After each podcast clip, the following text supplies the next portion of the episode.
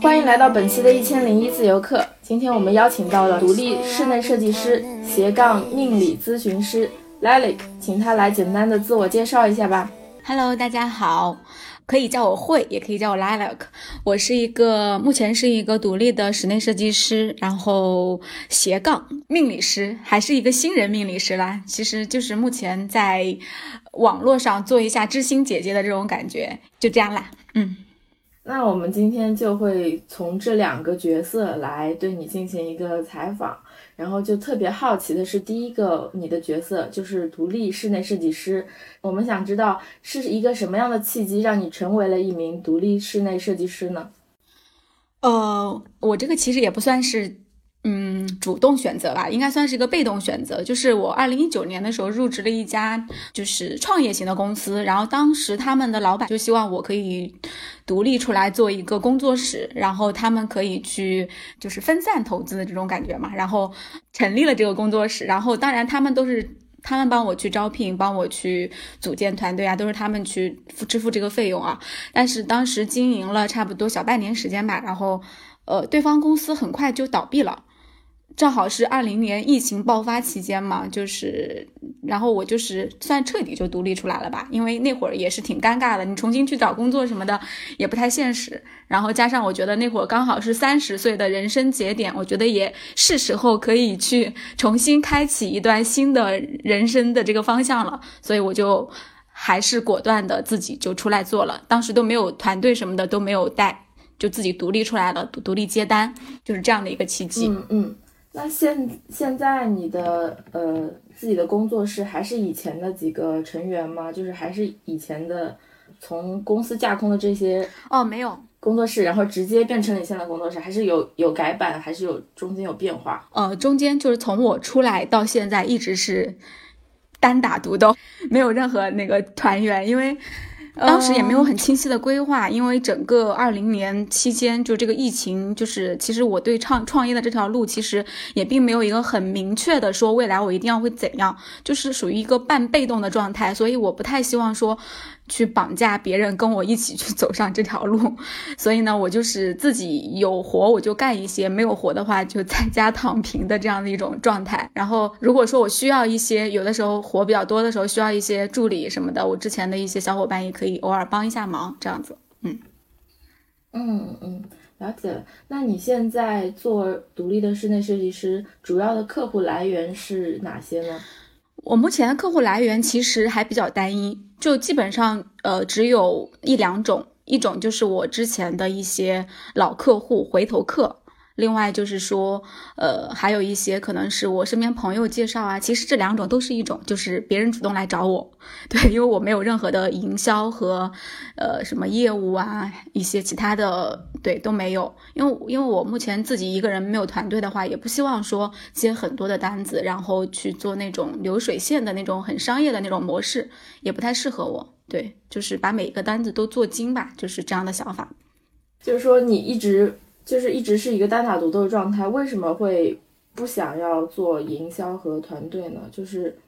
有没有想过把它做得更大嘛？就是这么随缘的赚钱，对对对，有点佛。对，其实因为这两年也属于我人生，就是你懂得，三十岁左右确实是人生的一个很重要的转折点。就我自己也会有一些私生活上面的一些很大的变化，所以呢，其实我主要的精力其实并没有完全说放在这个事业上，当然。呃，这个事业还是女女人赚钱还是非常重要的啊！我不鼓励大家躺平，但是就是说我没有说太积极的去求财，所以说，呃，这也是我为什么没有去营销和把团队做大的这个原因。当然，我今年会有一些新的想法。那过去两年的话，我主要是希望可以一边。就是适应这个独立设计师的身份，一边我也不是在去向斜杠命理师去跨越嘛，所以说我希望可以尝试一些不同的可能性，所以我其实花在呃说把自己独立设计师这个身份做得更大，或者是更怎样的一个道路上，并没有拓太拓宽，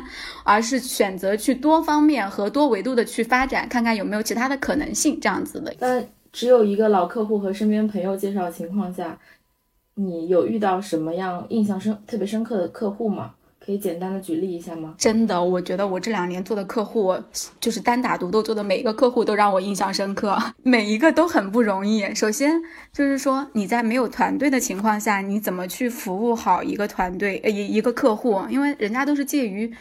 信任你，托付给你的是自己的一个新家，对吧？所以说其实这是一个很大的信任。那你其实算是很战战兢兢的去做每一个客户吧，但是。我觉得困难还是有很多的，就是很多时候，我觉得做我这个职业，就是室内设计师这个行业，是需要跟很多的施工队去打交道。那施工队，呃，就是那些四五十岁的那些中年男人吧，基本上都是因为施工队是没有女。对，基本上没有女性的。你要很你我很多的时间都是在跟他们去接触，所以说我觉得最大的障碍也就是 这一块吧。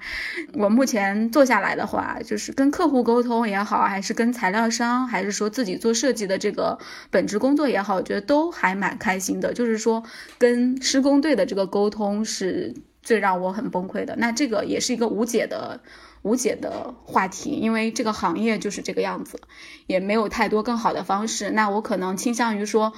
后面会选择只做设计，就是让我觉得太消耗的这部分做施工的，我可能会舍弃掉，就尽量让自己开心一点。嗯嗯嗯，了解了，感觉对自己的规划也非常清晰哦。那我特别想问的是，作为一个独立的室内设计师，就是这段时间下来。和你上班的时候做室内设计师有什么样子的区别吗？呃，我觉得其实一开始我被动成为一个在家这种就是感觉无业游民的这种状态，虽然说是独立室内设计师，但是接不到单的时候还是挺慌的。就是主要的变化，我觉得第一是时间，你就突然一下变得很自由。你这种人一旦变得很自由的时候，就反而其实是另外一种不自由，就是说。你会变得不知道该怎么去规划那么多多余的时间，然后你会觉得自己就没有任何框架给你去约束的时候，你反而有的时候会变得很不自律。主要第一个是时间管理，我觉得这个非常重要。就是你容易变得散乱，因为你没有固定的这种上下班的这个考勤、这个打卡的这个节点，你就容易一天，比如说你有二十四小时，你可能真正工作的时间只有两三个小时。然后其次的话，就是说，我觉得还是一个社交方面的吧，就是说你上班最起码你有同事可以聊天，你有一些社会关系，你有你有你每天还会出门，你每天会坐地铁或者是怎样，你跟社会还有一个接触。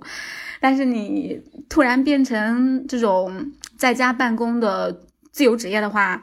你就会失去很多社会的这种连接，然后的话，时间久了的话，你会有一些会有一些孤独感吧。然后你会，而且你就是一旦工作中没有太多的这种跟人说话什么的，你就会陷入一种，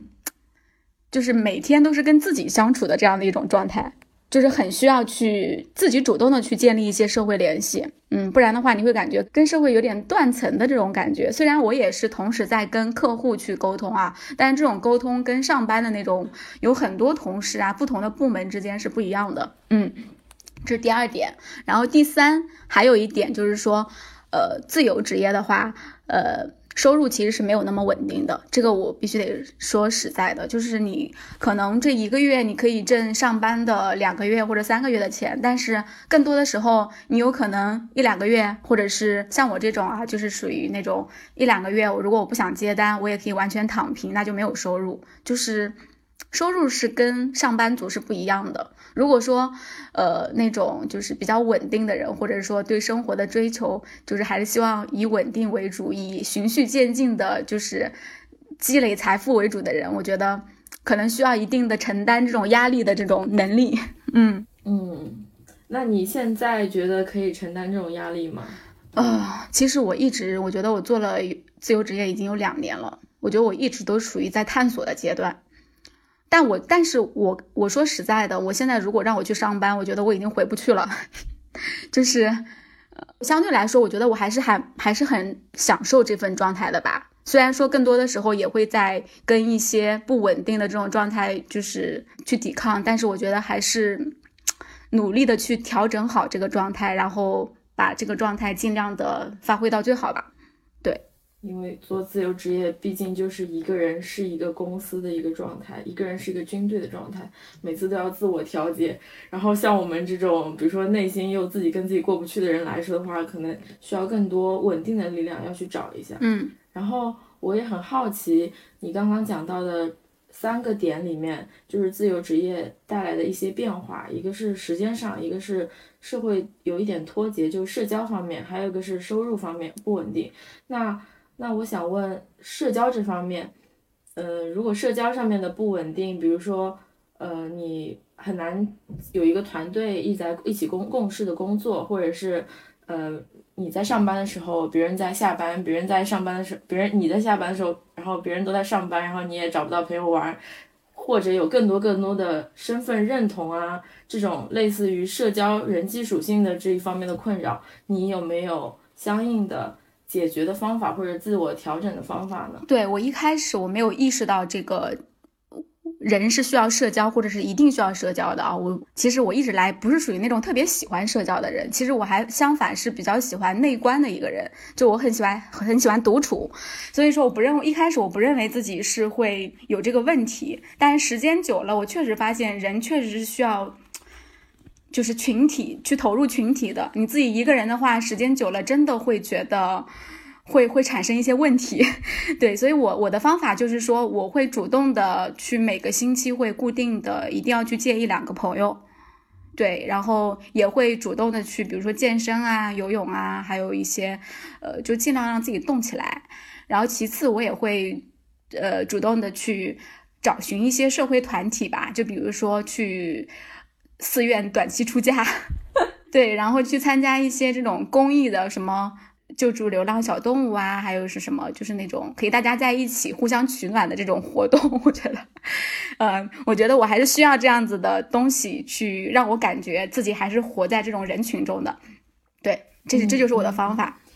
这么说起来，你成为命理咨询师的一小部分原因，会不会也是因为做命理咨询师可以跟不同的人沟通他们的人生状态、心理问题？真的，我觉得你说的真的特别对。就是我觉得做斜杠命理师的这个职业，我觉得对我来说，其实。不是不把它当成一份工作，就对我目前的生活来说，我觉得它是一个很好的调剂，因为你可以借助，你可以借助这个命理咨询，你可以跟不同的人接触，你也可以跟他们直接的去聊天。然后我觉得命理咨询是一个非常能够你在几分钟之内就能把你跟一个陌生人，就是能把把你俩的关系拉得很近的一种方式。对我觉得这个也是非常好，对自我对我来说是一种疗愈。我在疗愈别人的同时，我自己其实也可以得到很多能量。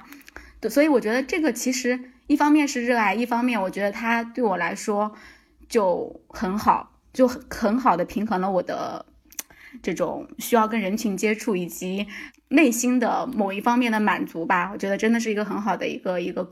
不说是工作，就是一个很好的我生活中的一部分。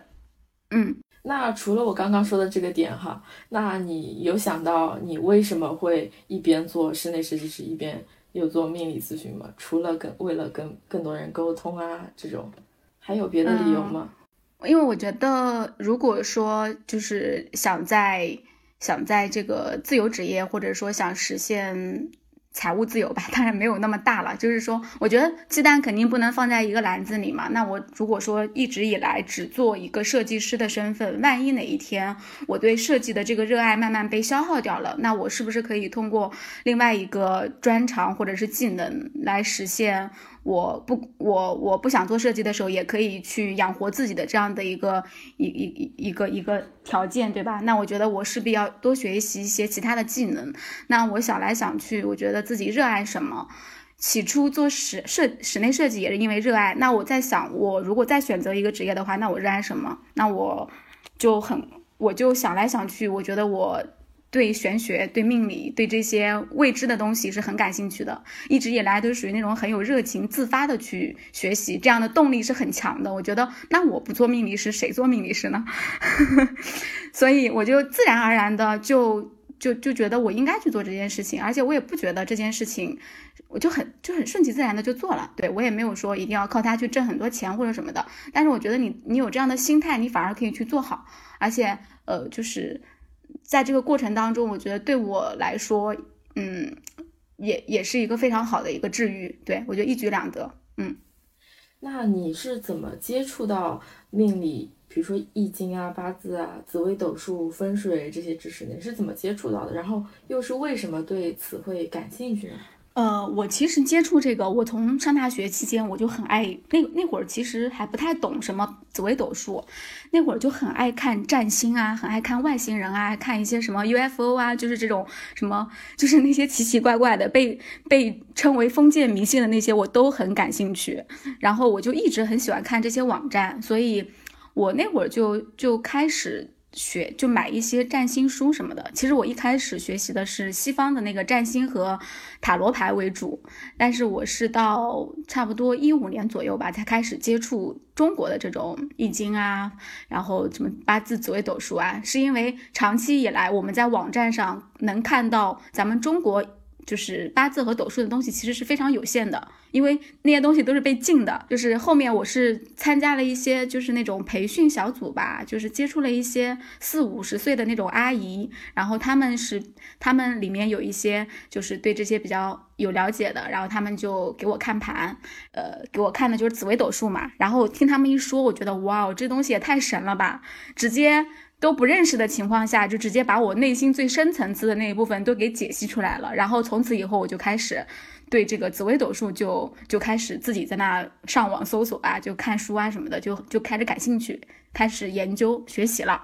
真正去系统的学习的话，是呃有在网络上找到一个嗯比较有名的那种 UP 主，然后他当时刚刚好是开课了，然后呢我也是关注了他很久，他刚好开课，那我就。就就参加了他的那个课程，然后系统学习了以后，我才觉得我才算真正入了这个门。之前自己在那瞎琢磨的，其实都不算，都是很碎片化的知识。对，然后我觉得学完课程以后，我才开始真正的去入门，我才敢给身边的人，就是去呃真正意意义上的去收费咨询啊什么的。从那个以后，对。那你现在觉得算命对你来说是什么吗？是什么呢？这算命带引号啊，因为，嗯，会不会担心算命会泄露天机啊？或者有些人会说消耗能量啊、折寿啊什么的，你会不会有这种担忧虑呢？呃，那倒不会，因为。我上那个课，我就是上一个我比较喜欢 UP 主的那个老师的课。那个老师第一节课就会跟我们说他的一些命理观，包括他对于算命这件事情的这个了解，因为这个问题是很多人都想问的问题。然后我觉得他的解答也很好的去打消了我的顾虑，因为。其实易经发展出的这些，呃，包括八字也好，包括紫微斗数也好，这些都是属于这种阴阳五行学说。那其实它本身在古代就是一门学问，我觉得它是很值得被拿来去做一些深入研究的。只是说。当代我们国家的可能出于一些考虑，觉得它是迷信，但是它确实是一个学科。那是学科的话，那其实我们作为这种解盘的命理师，也只是经过系统的分析得出的一个数据。它其实就是一个很系统的一个，呃，经过算法，经过一些精确的这种，对，就是像计算机语言，我们只是把这个。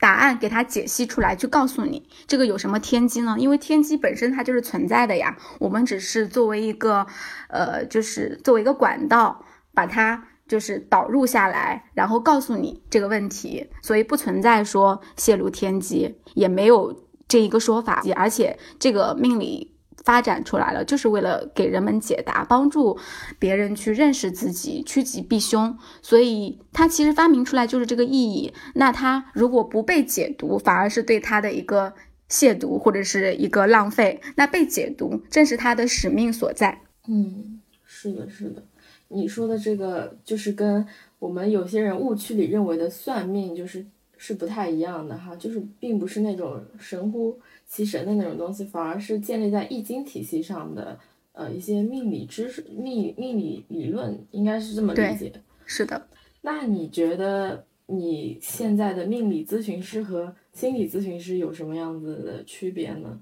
有什么不一样的地方？嗯，我觉得还是有本质的区别吧。因为我之前有也有也有跟一些咨询师有聊过，我觉得他们。其实我之前有也是一个算命，就是深度爱好者啊，就是找过各种各样的大师去算，对，然后也也会找一些心理咨询师去聊。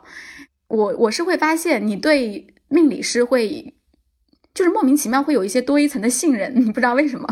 就是对心理咨询师的话，比如说我跟他聊，我每一次跟他聊五十分钟，然后呢，他基本上多数的咨咨询师都是以倾听。倾听和那个包容接纳里跟你去共情这样的一个感觉，一般心理咨询师是不太有可能说给到你一个评价，或者是给到你一个方向去指引你的，他们不太会去做这样主观性的这个判断。但是命理师不一样，命理师的话他们会告诉你这件事情为什么会这样发展。你为什么会是现在走到这样的人生阶段？是因为你的个性里面有哪个哪个部分组成的？是因为流年大运对你的这个影响，所以这件事情会往这方面去发展。因为命理师是通过宇宙的这个密码去帮你去解码了的，所以说就是我是直接希望可以看到事情的这个起因、经过、结果的，而不是说我只需要被疗愈和被包容和接纳。所以说，这是我认为这两者之间的这个区别。嗯嗯，是的，是的，心理感觉也呃是一个总结过去经历，然后然后汇总，然后得到答案的一个一个。哎，我我现在没有办法描述这个，但是我只能说命理是真的是对未来的一种判断和向往吧。人们所以会对命理这件事情，对未来会有更多的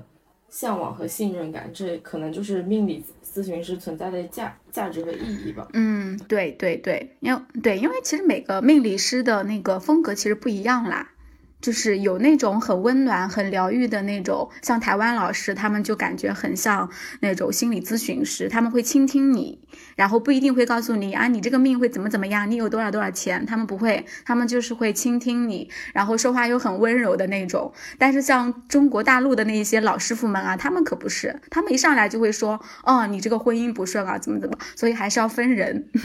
对，还是要分人。嗯，那你觉得你是一个怎么样风格的命理咨询师呢？嗯，我觉得我现在还不算是一个真正的那种命理咨询师吧，我只能说我是一个，呃，就是想要成为这个方向的这样的一个努力在往这上面去发展的一个一个一个阶段。就是我我希望我是可以成为这种，呃，很客观的去解他这个盘的同时，又可以给他一些希望和疗愈这样的一个人。对。经经我算我的我这一卦在你 我在你这算的一卦，我觉得你已经非常优秀了，而且算的还都挺好的。嗯，谢谢谢谢。嗯，那我们我想问一下，呃，代表各个观众问一下吧，就是命理咨询师还是对很多人来说都有点陌生，所以我想问一下，命理咨询师的收费标准是怎么样的？他们会提供什么样的服务？嗯，我我目前就是算过的那些咨询师啊，从淘宝上几十块钱到那种两三百的，到我的老师他目前是收一千五一个小时，然后到我在台湾的一些咨询咨询师那边，他们是收八百左右这样的一个价格，看你自己对自己的定位吧，就是这个这个东西它没有一个统一的标准。就如果说你觉得自己值一千一个小时，那你可以定一千，但没有人来找你也没有用，对吧？所以还是要看他自己本身的一个积累和他的口碑。我还没有那么资深，我还在学习的这个道路上，所以我目前的收费标准是，基本上微博上或者是 B 站上来找我的，呃，粉丝我都是有一些是学生嘛，就零几年的那种，还在上高中或者是上大学的那种，我先给你看，你觉得准，那你就随便给我发一个红包。但是如果说你要是很想要很深度的去看盘，然后本身也是成年人了，然后有是有收入的这种，我就会有一个固定的价格，一般也就是几百块，就五百以内这样的价格。那会有提供的服务是什么呢？就是会有详细的服务内容吗？嗯，有的，有的，就是给他看什，给他看什么？有的，就是基本上大多数人来看的，要么就是感情，要么就是财运，对吧？基本上就这两个。来问健康的人其实非常少，我就很纳闷了。健康其实才是最重要的那个一呀，其他都是零啊。但是事实就是大家都很关注爱情和财运，健康不关注。然后基本上看盘的人也都是以女性为主，男性比较少。对，然后年龄层的话，在零五年到七零年左右这样的一个跨度，但大部分是在二十五岁到三十岁这样子的年龄吧。嗯。二十五岁到三十岁还还还都是那种对自己的人生有比较高的可掌握度，还有一段时间可以奋斗的那种对那种人。然后我提供的服务，刚刚我忘了说啊，提供的服务是，呃，有看年运的，就是看我，比如说二零二零年年初了，我要想看一下我今年会发生什么事儿，我今年运气如何，对吧？这是看年运。然后还有一些是情侣看合盘，就是说给到我两个人的那个出生时间，看我跟他合不合，或者是我们俩之间会怎样，我们俩就是能不能走的走下去，就这种情侣合盘也有。然后大多数是自己单个来看自己的八字，看看自己人生需要注意什么方向啊，感情顺不顺遂呀、能不能挣到钱啊，这辈子能有几套房啊，基本上都是这些问题。对。哎，我一想到你刚刚说他们都不太看健康，都在看财运和感情，我反而觉得为他们感到庆幸，至少他们的健康啊，可能家里啊都还比较安稳。就是，哎，我突然感慨了一下，活在这个世上，大家至少基础都还可以，都还挺健康的，然后有自己的有所追求。对，嗯，因为他们都是年轻人嘛，基本上都是三十岁不到的嘛，就是属于还出厂出厂，就是还是蛮蛮新的一个状态，就还没有到需要维修的那种状态，所以他们不太关心身体健康。但是我恰恰想说的是，因为我学习这个命理知识，我是发现一个非常，就是我之所以觉得这个东西非常值得去推广的原因，是觉得，呃，呃其实我们的身体健康在。就是八字和一些紫微斗数里面其实是有显示的，就是你先天的你这个出场的硬件条件怎么样，你有可能哪些零部件会发生问题，其实在我们的这个出生的这个宇宙信息图里面是有显示的。这个东西研究它的意义就太重大了。如果说我们在二十多岁的时候去善加调整，或者好好的去养护它、保养它，那就可以去规避一些重大的这种疾病风险。我是已经过了三十加了嘛，我是深有体会。我觉得身体真的是那个一，其他都是零。所以说，我现在在看盘的时候，我会很重视，哪怕那个人没有问我健康，我也会告诉他，你你你身体的短板在哪儿。如果我看到他健康本来出场条件就已经是不及格，或者说只有六十分、七十分的这种情况，我就会跟他说，你的人生主要的方向是。用来保养自己，然后特别是哪个哪个区域或者是哪个哪个循环系统会有问题，你要怎样去调节，我会告诉他。然后，但是一般的年轻人啊，他们也就是说，哦，是这样子的啊，我知道了，或者是有一些，比如说肠胃不好呀，这种就是很明显的，对吧？他们说，哦，确实是肠胃不好，但是他们还是会比较关心的是自己的感情、自己的财运。还是不够重视吧。其实，在古代的时候，就是易经和中医其实是一体的。包括我们以前的那些老中医，他们其实都是懂八字的。就是他们在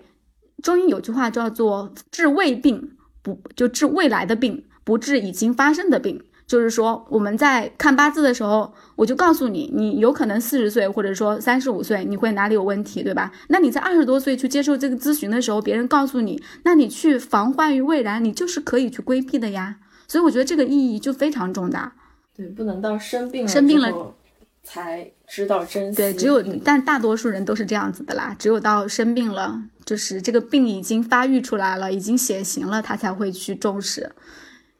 在还在酝酿的阶段，他们他们身体上还没有体现出来的时候，他们是不会去重视的。嗯，听你这么一说，我感觉到命里它又多了一一层厚重的。对的，就是因为我是觉得这一块是我学习命理也算是觉得能给自己行善积德的一个一个很好的一个 一个一点吧。因为我们老师在教我们这个课程的时候，他也举了很多他自己去看盘的一些例子。包括呃，像我们身边的一些朋友啊、同事啊，其实，呃，目前来说，癌症是越来越年轻化的。但是现在就是我自己身边吧，我自己身边的这种同事，就是好几个都是三十岁左右得了癌症，然后然后从发现到去世，也就是一个半年到一年的这个时间，这是发生在我自己身边的。他们在年轻的时候真的是，嗯，不太注意保养自己，或者是没有意识到，其实人的生命是很脆弱的。很多时候，你去追求那些世俗意义上的钱财和名利的时候，如果你没有身体，那其他一切都是都是空。对，所以我觉得这个是一个非常好的、非常好的可以去帮助别人的一个方式。嗯，对对对，太感谢了，谢谢这段分享，我听了之后非常受益匪浅。那那我们刚刚还要说，就是尽量少追求钱的。那我的下一个问题就来了，我的下一个问题就是你现在的收入结构和收入水平怎么样？你对现在的收入水平满意吗？嗯。我现在的收入的话，其实我觉得是这样子的，就是自由职业可以自己选择工作量。比如说，你觉得我这个月我想搞钱，我今年的目标就是要挣多少钱，那你就多接活就好了呀。各种各样接活的平台，像我们 FreeLab 啊，也也有很多，每天也会发发布很多消息，对吧？你也可以去接。那你如果你你这个月就想躺平，或者说我这个月主要的目标我就是多几多读几本书，多去参加一些课程，那你就可以少挣一些钱，这个是可以自己去控制的。我觉得，那我目前的收入标准，我觉得如果我今年想多挣一些钱，那我就勤快一些，我多接几个单子，那我就可以多挣一些。那如果说我想好好的去修养、去调整，然后去呃学习，那我就可以控控制这个挣钱的这个时间。所以我觉得这是这是对于我目前状态来说我的一个心得啊，就是说这个我是可以自己去调节的。嗯嗯嗯，说实话，你真的是我踩到的第一头一个，或者是少有的，就是做自由职业，并不是为了赚更多的钱，并不是为了。名和利、房子什么的，真的，反而是好多随缘和佛性的事情。就是啊，我想做就做，我想要养生的时候就养生。是我，我就我也我也是一个挺神奇的人吧。就是，嗯，确实挺随缘的。因为很多东西你不是你去计划可以计划的来的，你反而要发挥出自己的那种，就是。就是那种热爱和投入，你才能够有所有所收获嘛。那你去计划那么多，其实没有意义。然后你如果做自己不喜欢的事情，或者说做自己并不擅长的事情，你也不会有什么太好的结果，对吧？所以我觉得就随缘就好了。主要还是要找到自己热爱吧。挣钱有的时候当然也很重要，但是我觉得，嗯，就反正我不是那种特别是就是把钱看在第一的，我还是比较注重这种。价值感、成就感、满足感的这样的一个一个一个人，对，嗯，哇，我本来还想问一下你近三到五年，比如说对自由职业生涯会有个什么样的规划？我不是我不知道你会不会有什么规划？感觉嗯，我我还是有规划的，我还是有规划的，觉得还是得给自己立一些这个 flag flag 的，就是如果完全稀里糊涂的活也不行，就是。嗯，我的想法就是未来三到五年，我有可能是想出国去读个研究生，去看一下，因为我学的这个专业设计的话，也是需要去多学多看，特别是去一些设计行业发展的比较好的国家去学习，我觉得是非常有必要的。另外，我也是呃觉得人是不能一直局限在一个地方，还是要多打开自己的思维，就是去接触不同的文化的熏陶，也可以去一些。不同的国家去生活一一段时间，所以我的想法，未来三年我我有可能会出国去去去去上个学，然后呢，就是，所以我并没有说在呃自己公司或者做独立设计师这一块，就是有一个很扩大规模的这个想法，也是出于这个原因，就是我希望可以在一边学习一边准备呃出国留学的这个路上，可以去开辟一些不同的这种可能性。对，做命理的话，其实目前是我觉得是看的比较，呃，比较小的一个范围。因为，呃，虽然说我现在做的是命理咨询，但我觉得我更希望它可以把它解读为一个，嗯，传统文化或者说是国学，或者说是，嗯嗯，易经方面的这个研究，因为它的易经的这个。功能性或者它的价值并不局限于说去给别人算命，我觉得它有很多现实的这个价值，例如它可以去跟我的室内设计做一个结合，就是可以跟居住的一些风水，包括一些对人潜移默化的这个，就是不同的颜色啊、不同的方位啊、不同的这个布局啊，对人的心身心的一个影响，这个也是我想探讨的一个话题。另外就是我刚刚说的那个跟中医相关的，怎么去呃。怎么去防患于未然？对，然后对疾病的一个一个研究，呃，通过八字，通过紫微斗数去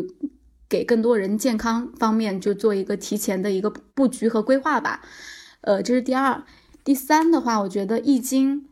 嗯，它也是一门修炼修炼身心的一个很好的一个方式，因为你通过这个呃方式的话，你可以接触到很多传统文化里面的一些修身养性的一些方法。因为像呃传统文化里面的儒释道其实都是一体的，那你接触了这个东西以后，你就会自然而然的去接触一些佛学，接触一些道道家的文化。那我觉得这个里面东西就太深了，我觉得值得研究的也很多。你就可以去，比如说去站桩啊，去打坐，去禅修啊，包括去什么呃什么辟谷啊，这些其实都是我在接触易经以后，或者说自己学习的这个过程当中去慢慢。呃，发现的比较好玩的东西，我觉得都有很多方向值得去探索，并不仅仅是局限在算命这这个方面。对，嗯，那我特别有个问题想问你，就是你，那你觉得人生，既然你是个了解命运的人，那你觉得人生他追求的是什么？比如说你的人生的终极的目标，或者你的你对你人生的一个。总的定义啊，这个问题太大了，这个是一个 最最深层的那个哲学问题。其实我一直在思考这个问题，我从很小的时候就开始思考这个问题。我觉得，嗯，我目前的答案是这样子的，我觉得。呃，我是比较倾向于说灵魂进化这一块的这个这这个想法吧，就是说人的灵魂，当然我是我目前是信佛的啊，我当然相信人的生命会有一个轮回啊，包括是有一个累世的一个因果啊，这个方面我我都是完全信完全相信这一套逻辑的。那在这个逻辑的基础上呢，我相信每一次灵魂的这个投胎是要完成它新一轮的这个进步和扬升的。就是说，我们目前的这个心识这个状态和智慧的这个这个程度，就是因为我们前前前前世的一些累积。那我们今世又投胎成为人，那我们今世的功课就是要去把我们累世没有完成的一些业障和没有想通的一些终极问题给它想通，并且给它理顺了，然后我们的灵魂又进化了一个层次。我觉得你就不辜负你这辈子的短暂的一次生命吧。首先，你要自己去修炼自己，然后你修炼自己的同时，你也可以去，呃，用自己的这个光和热去尽量的去点亮身边的人。我说的是不是有点太浮夸了，或者太笼统了？没有，还可以。我我已经找到了一个相似的句子，就是寻找光，成为光，散发光。